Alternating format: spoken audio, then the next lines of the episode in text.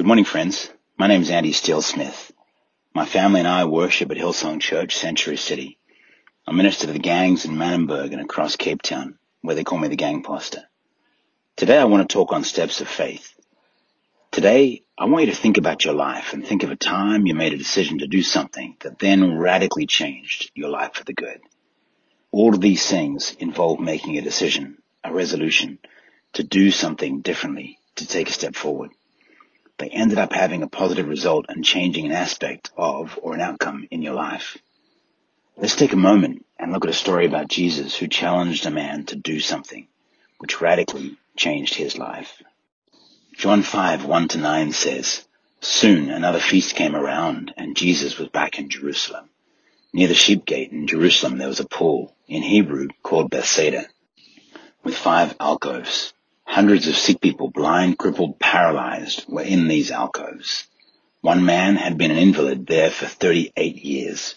When Jesus saw him stretched out by the pool and knew how long he had been there, he said, 'Do you want to get well?' The sick man said, 'Sir, when the water is stirred, I don't have anybody to put me in the pool. By the time I get there, somebody else is already in.' Jesus said, 'Get up, take your bedroll, and start walking.' The man was healed on the spot. He picked up his bedroll and walked off. Now imagine being in the same situation for 38 years, unable to walk and losing hope that you were never going to be healed. In this amazing account, we see that the man had the desire to change and be healed, but he couldn't do it by himself. He needed Jesus to firstly challenge him to make that first step, which then allowed Jesus' power to work in the man's life. Jesus asks him, 'Do you want to get well?' We might think, what kind of question is that to ask a man who can't walk? Of course he'd want to get well. But Jesus challenged this man to action. He has to stand up, something that he actually can't do in his own strength. Jesus tells the man, 'Get up, pick up your mat and walk.' And because the man is so desperate and something in him obviously recognizes Jesus' healing power, in faith he stands up and walks. Jesus performed a miracle for this man.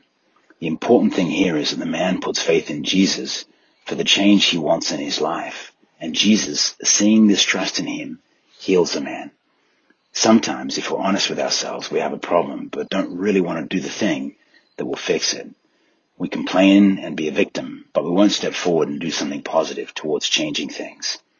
Anything in life that we want to change involves action. Maybe some of you have tried to stop doing something that you didn't like the impact it was having on your life, like drinking as an example. You know that alcohol is ruining your life, your family, your home. You thought you had it under control. You tried to stop, but you discovered that you couldn't.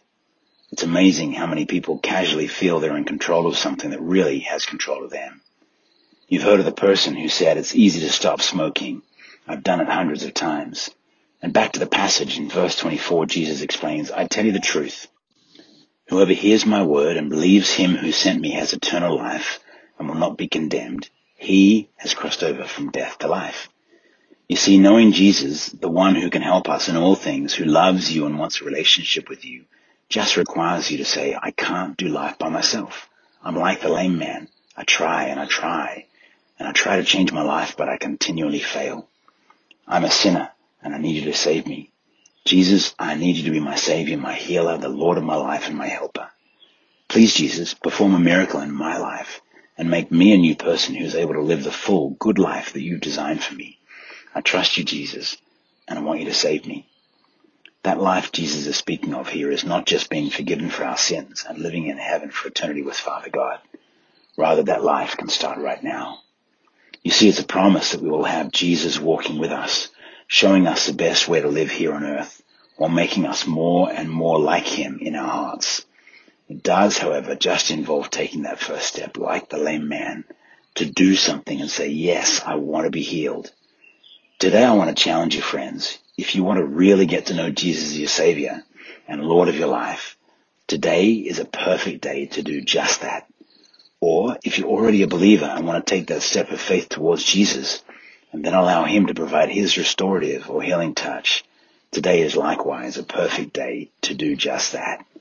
Or if you're waist deep in a seemingly impossible to resolve problem, just like the lame man in the Bible, today is likewise a perfect day to take that step of faith towards Jesus and allow him to work his wonders side by side with you.